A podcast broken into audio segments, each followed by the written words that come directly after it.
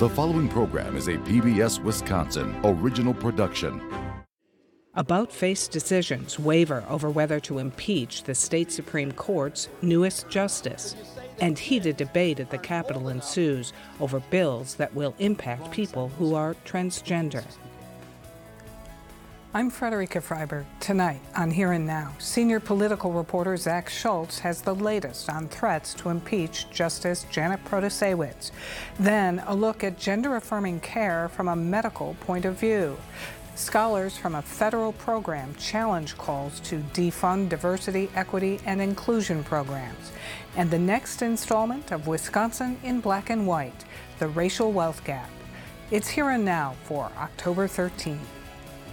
Funding for Here and Now is provided by the Focus Fund for Journalism and Friends of PBS Wisconsin.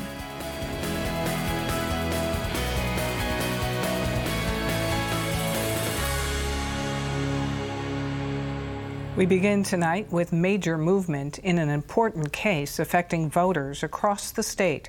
The lawsuit over Wisconsin's current legislative boundary maps is now being fast tracked in the Wisconsin Supreme Court with oral arguments set for November. That's after liberal Justice Janet Protasiewicz declined to recuse or step aside from the case, and the liberal majority on the court ruled to take up the redistricting lawsuit. Republican Assembly Speaker Robin Vos had moved to pursue impeaching Protasiewicz over statements she made during her campaign that the legislative maps are rigged and unfair. In her decision to reject recusing, Janet Protasiewicz wrote, no other justice has decided that they must recuse, even though their prior writings, including from just last year, might indicate firm preconceptions of certain issues in this action. And if prejudgment is the concern, she wrote, their writings are just as relevant as my campaign remarks. Vos had asked former conservative justices whether impeaching Protasiewicz was possible. One of them, David Prosser, told the speaker not to try, saying, quote, impeachment is so serious, severe, and rare that it should not be considered unless the subject has committed a crime or the subject has committed indisputable corrupt conduct while in office. In turn, Robin Vos released a statement on the matter saying Justice Protasiewicz should have recused herself. We think the United States Supreme Court precedent compels her recusal, and the United States Supreme Court will have the last word here. Conservative Justice Rebecca Bradley also has her eye on the persuasion of the nation's High Court. In her dissent over the Wisconsin Supreme Court taking up the redistricting lawsuit, Bradley wrote, Protasiewicz's failure to recuse from this case, despite her blatant bias, should be reviewed by the United States Supreme Court before Wisconsin taxpayers are forced to foot the bill for a redistricting do over. Speaker Vos says moving to impeach Justice Protasiewicz is not off the table. Here to talk more about this, senior political reporter Zac Schultz at the Capitol. And hi, Zac. Hey, Fred. So now uh, Vos is tying possible impeachment to how she rules on the case that she did not recuse herself from, and saying that the U.S. Supreme Court could be the decider over all of this. As we heard from Justice Rebecca Bradley, he's not alone in wanting this to go all the way up. Well, at this point, they're really that's the only place they can go because the Wisconsin Supreme Court is controlled by liberals who would obviously not rule in favor and would support Janet Protasiewicz in her recusal decision. So they have to go to the U.S. Supreme Court either to overrule her decision not to recuse or to overrule any decision that would come down from the majority in the Supreme Court in Wisconsin about creating new redistricting maps. After all, it was the U.S. Supreme Court last time who kicked the original case back to the Wisconsin Supreme Court, which then put in place those conservative maps that we are under. Remember, the first time around, the Supreme Court with Justice Hagedorn sided with Governor Evers and chose the Democratic maps until the U.S. Supreme Court said no. So, how surprising uh, was it that former Justice Prosser and another conservative uh, former justice told Vos that there should be no effort to impeach Protasiewicz? Well, these are conservatives from the Supreme Court, but they're still former members of the Supreme Court, so it's not surprising they would try and read the law in its plain language. And it clearly talks about contempt in office and corrupt conduct in office. And all these comments, all these actions came on the campaign trail before Janet Protasiewicz was Justice Protasiewicz. So, in that sense, it's pretty clear that that's how it should have been read. If you're a cynic, you would argue, well, you know, you could always assume you can find any justice somewhere to try and say what you wanted to say. So, I think you could also read into that that Speaker Vos simply doesn't have the votes right now in the Assembly to impeach if he wanted to, and that he would need support from outside places like former justices to say, yes, you should do this in order to bring the rest of his caucus along. There was also the argument that Protasiewicz should step aside because she got campaign contributions from the Democratic Party of Wisconsin. But the party isn't a party in the case. Uh, d- does that hold up in terms of uh, impeachment? Uh, in terms of impeachment, uh, that's unclear. It, it, that was part of the campaign. That wasn't part of her time in office, so it shouldn't affect impeachment. But it was something that she spoke to in her recusal, in her decision not to recuse from these cases, and where she said the amount of money that was contributed by a non party to a case that wasn't before her at the time the money was contributed should have no impact on her ability to judge this case. She pointed to numerous other candidates, uh, former conservatives on the Supreme Court, who have received large amounts of proportional amounts of campaign finance funding from conservatives conservative or liberal interest groups and saying that they've all been influenced by this, but no one else is recused, so she shouldn't have to either. So, what was Justice Protasiewicz referring to when she said prior writings of other justices might indicate firm preconceptions on the redistricting issue? Well, remember, redistricting was just before this court in the last session, and everyone wrote on this. They wrote their own dissents, they wrote their majority opinion, so everyone is on the record in terms of how they did decide this case. Now, these appeals are based on slightly different issues that they say weren't addressed at this time. The conservatives say, well, that's exactly why we don't need to take this. We just decided it. This is the precedent we should be going on until 10 years from now. And the liberals on the court are saying, no, this is something we can look at. It's a new angle. Of course, it helps when they have the majority so they can say that. But everyone wrote and stated where they stand on a lot of these issues. So that could be the basis of preconceptions, but that's also why the Supreme Court typically doesn't decide the same case multiple sessions in a row. Once they decide it, it stands unless there's a new angle, which is what these groups are saying is the reason why the court should take this issue up now. Uh, back, back to this issue of recusal with just about a half a minute left. What happens if uh, Janet Protasiewicz was compelled in the end by the High Court uh, to recuse? Well, if she's not on it, then there's only six justices left. They're split 3 3. Uh, Justice Hagedorn would be a swing vote, but we saw from his dissent in the decision to take the case that he doesn't think the court needs to revisit this issue. So, more likely than not, the issue would be deadlocked and, and nothing would happen. All right, Zac Schultz, thanks a lot. Thank you, Fred. Impassioned testimony at the Capitol in recent weeks culminated in heated assembly floor debate over legislation targeting transgender children. One of the bills prohibits minors from receiving gender affirming medical care in the form of hormone treatments or surgery. The Republican authored legislation sparked these words from Assembly Speaker Robin Vos. So just because some people in science today say that this is settled that we are going to mutilate children before we allow them to get a tattoo, before they decide on many things that we say as a society they cannot decide. And for all of you who have sponsored the bill to say we need to have 17 year olds treated as children because they can't be admitted to adult court because their brains aren't formulated, give me a break.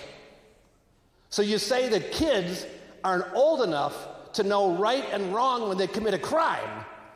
But somehow, permanent bodily changes, that, when you're three years old, you, you got it all figured out. This is baloney. To hear from a medical point of view, we speak with Bill Keeton, Chief Advocacy Officer at Vivent Health, a clinic that focuses on serving LGBTQ clients. And Bill, thanks very much for being here. Thank you for having me. So, as to the speaker's comment that children as young as three are undergoing permanent bodily changes, is that accurate?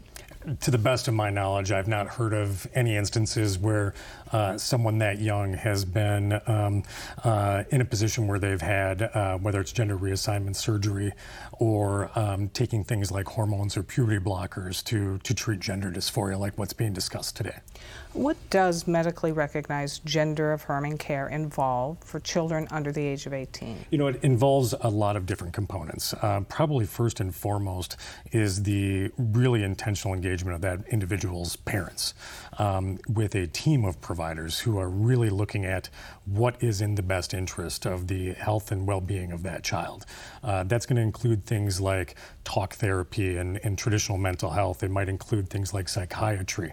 Um, and if the team comes together, the parent, or parents in this case, um, come together with the team of providers and their child to determine that something like gender reassignment surgery um, is necessary, then that's that's the course of treatment that's going to be uh, that's going to be followed and sought out. There's going to be a lot of consultation, a lot of discussion, a lot of education of the parent and the child about what this is going to mean for that individual for the rest of their lives.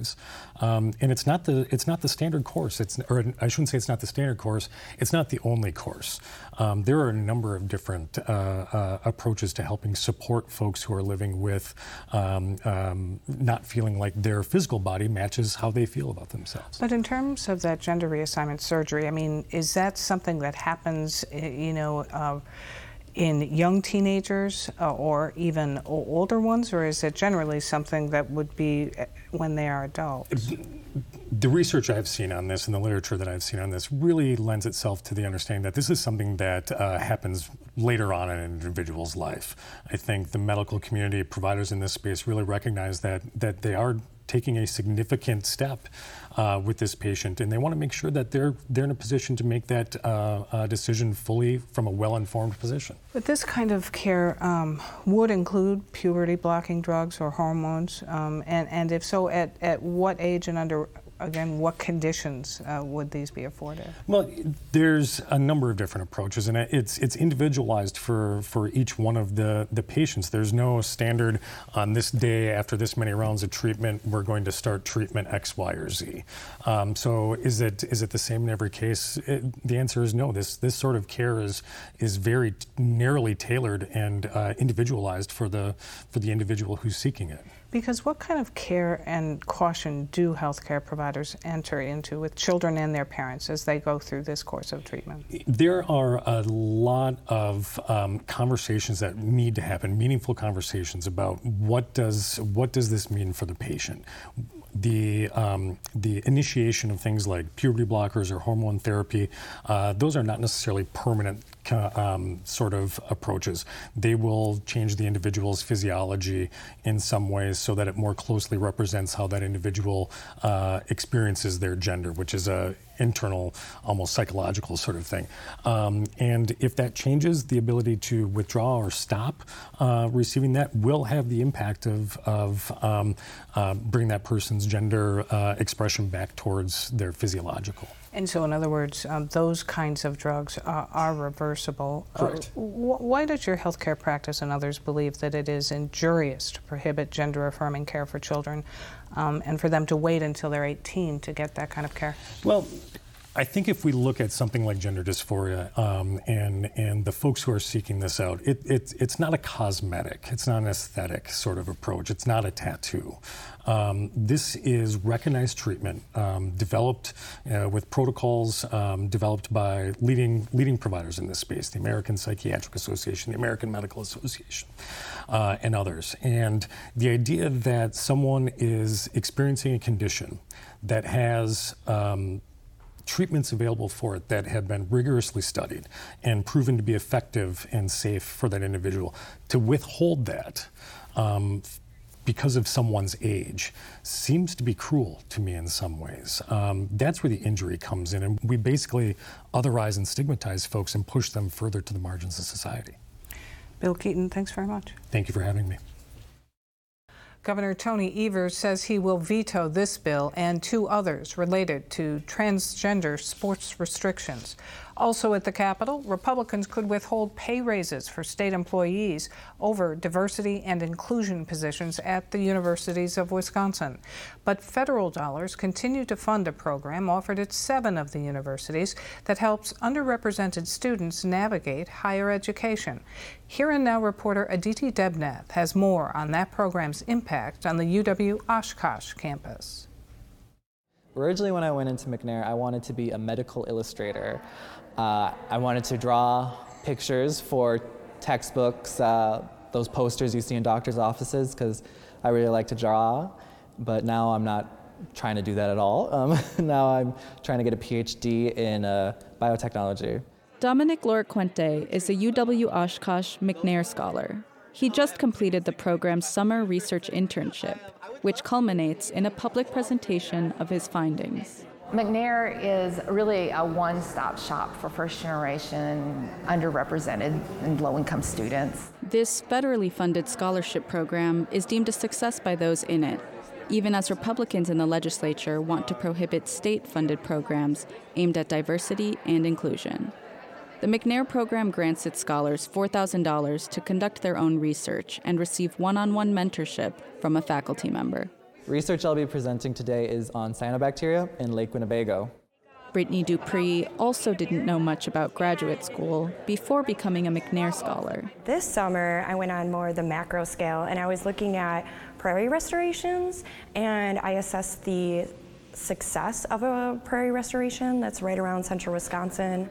The program's director, Cordelia Bolus, says McNair is part of a pipeline of programs that help students from disadvantaged backgrounds be successful in college. It has a long track record of huge success. It has bipartisan support in Washington. Bolus is referring to federal government funding designated to promote diversity, equity, and inclusion in education. Of the approximately 200 students that have been gone through our program in the last 16 years, 60% of them are either in graduate school or have completed graduate school and are in careers. This year, UW Oshkosh will receive more than 260,000 federal dollars for McNair and is one of seven universities in Wisconsin that offers the program. They're important because they enrich the university. Program coordinator at UW Oshkosh, Dr. Belinda Pinkston, advises McNair scholars through each step of the program.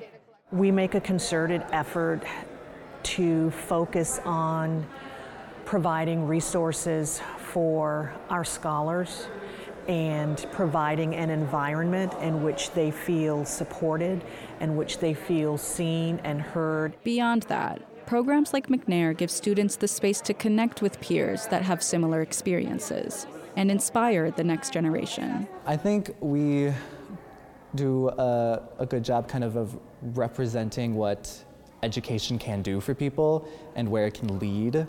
His mother, Blanca Juarez, traveled from the Fox Cities to Oshkosh to see his presentation. I'm a really, really proud mama because I know he's doing with his heart too. He really wants to do it. He wants to clean the lake. And hopefully, other students continue with this program and with this project that they just started this summer.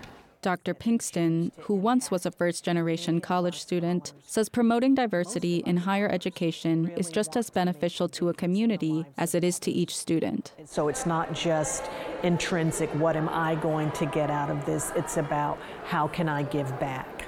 And we help cultivate that desire in them to give back. For Brittany Dupree and her mother, McNair really is about enabling the next generation. I am a person about school. I would would support her in any way. I am so proud of her and what she's achieved so far. For Here and Now, I'm Aditi Debnath in Oshkosh. Tonight, we continue our series of special reports on race with Wisconsin in Black and White in partnership with the Nehemiah Center for Urban Leadership Development. Last week, we looked at the history of racially restrictive covenants and redlining, which forced black people into old, dilapidated housing. Tonight, the legacy of urban renewal programs and the protests they sparked for fair housing. Here's reporter Nathan Denzine with Wisconsin in Black and White Racial Wealth Gap.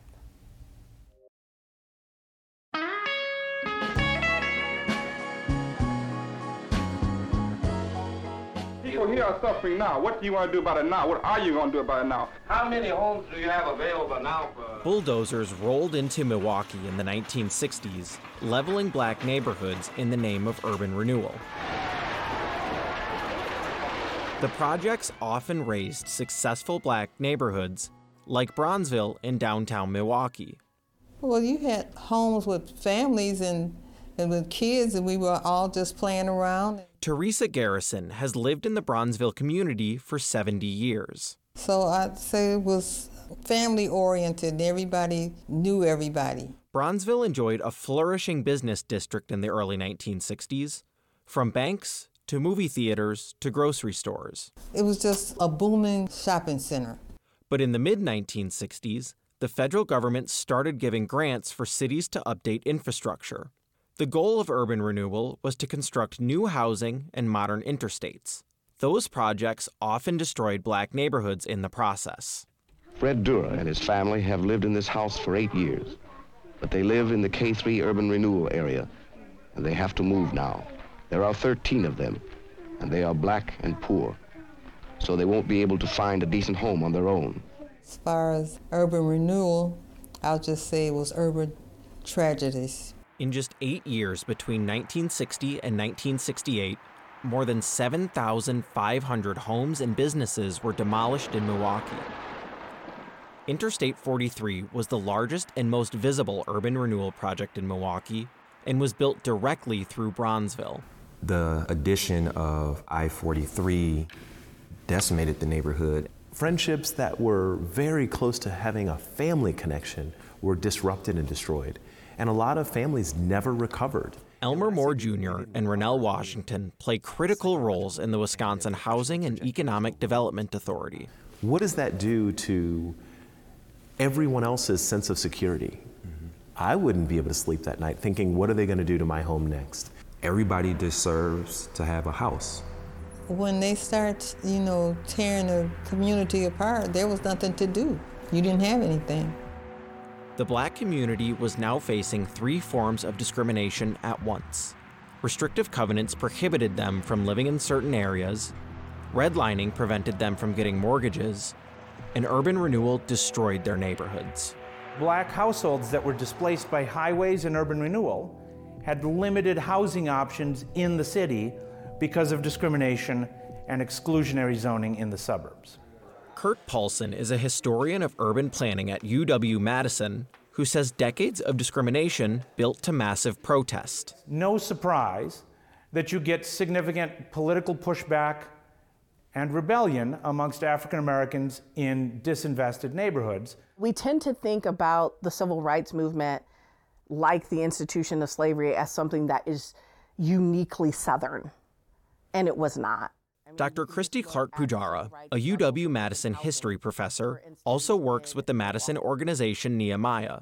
She's an instructor in its Justified Anger Black History for a New Day course. The nine week course teaches the community about race, history, and justice. You can just look at the civil rights struggle for open housing, for instance, in Milwaukee. The pushback in Milwaukee started in the 1960s when Vel Phillips was elected to the city council. Phillips was both the first woman and the first black person elected to a city office. She led the charge to desegregate Milwaukee's housing. These cats are just too dumb, just too dumb to know when they have something going for them. And they argued in favor of reinvestment in black neighborhoods, but also what we today would call fair housing or open housing. Fair housing is the idea that discrimination of any kind in the sale or rental of housing should be prohibited. When Phillips first introduced her Fair Housing Ordinance in 1962, the rest of the council overwhelmingly rejected it. It was one of the first proposed in the country, and it went down to defeat 18 to 1. Only Vel Phillips voted for it. Y'all have done this for over 200 years, telling us what felt good for us, over the next four years, the ordinance was shot down four more times, each time by the 18 to 1 margin. By the summer of 1967, Milwaukee reached its boiling point. A group of young black activists decided to rally their community around a common goal. Their mindset We're going to march and demand that the local government, the city of Milwaukee, passes a fair housing ordinance that has some teeth to it. Reggie Jackson is a community leader in Milwaukee. So they marched for 200 consecutive days. The first two days they marched, they were met crossing this bridge in Milwaukee called the 16th Street Viaduct, which separates the north side from the south side. They were met by an angry crowd of thousands of white people throwing bricks and bottles and bags of feces. Despite the angry white crowds, protesters kept up the pressure. Anybody that knows anything about the weather in Milwaukee, marching in December, January, February, when it's bitterly cold, snow, blizzards, all that stuff, ice storms, they continue to march. Protests continued until March 1968. Less than a month later, Dr. Martin Luther King Jr. was assassinated in Memphis. As unrest grew after the murder of Dr. King, the federal government felt pressure to pass an open housing law. The federal government finally passed the Federal Fair Housing Act a week after Dr. King's assassination. But that's after 40 years of segregation. And a law prohibiting discrimination does not address the deep structure of segregation that was already built into the urban landscape. As an expert on the deep and lasting scars of discrimination and forced segregation, Clark Pujara says understanding that past is critical to working towards a better future. So now we're in a situation where things are very lopsided. But we can address them as a society if we choose to. For Here and Now, I'm Nathan Denzine. This reporting launched with a one hour Wisconsin in black and white primetime special from special projects journalist Murv Seymour. To see that special and additional content, go to our webpage at pbswisconsin.org and then click on the news page. That's our program for tonight. I'm Frederica Freyberg. Have a good weekend.